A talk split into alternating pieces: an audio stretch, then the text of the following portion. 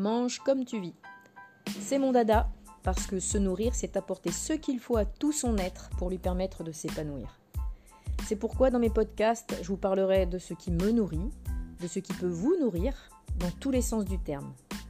Au niveau alimentaire, bien sûr, intellectuel, au niveau de notre lien social et environnemental aussi, et puis surtout spirituel.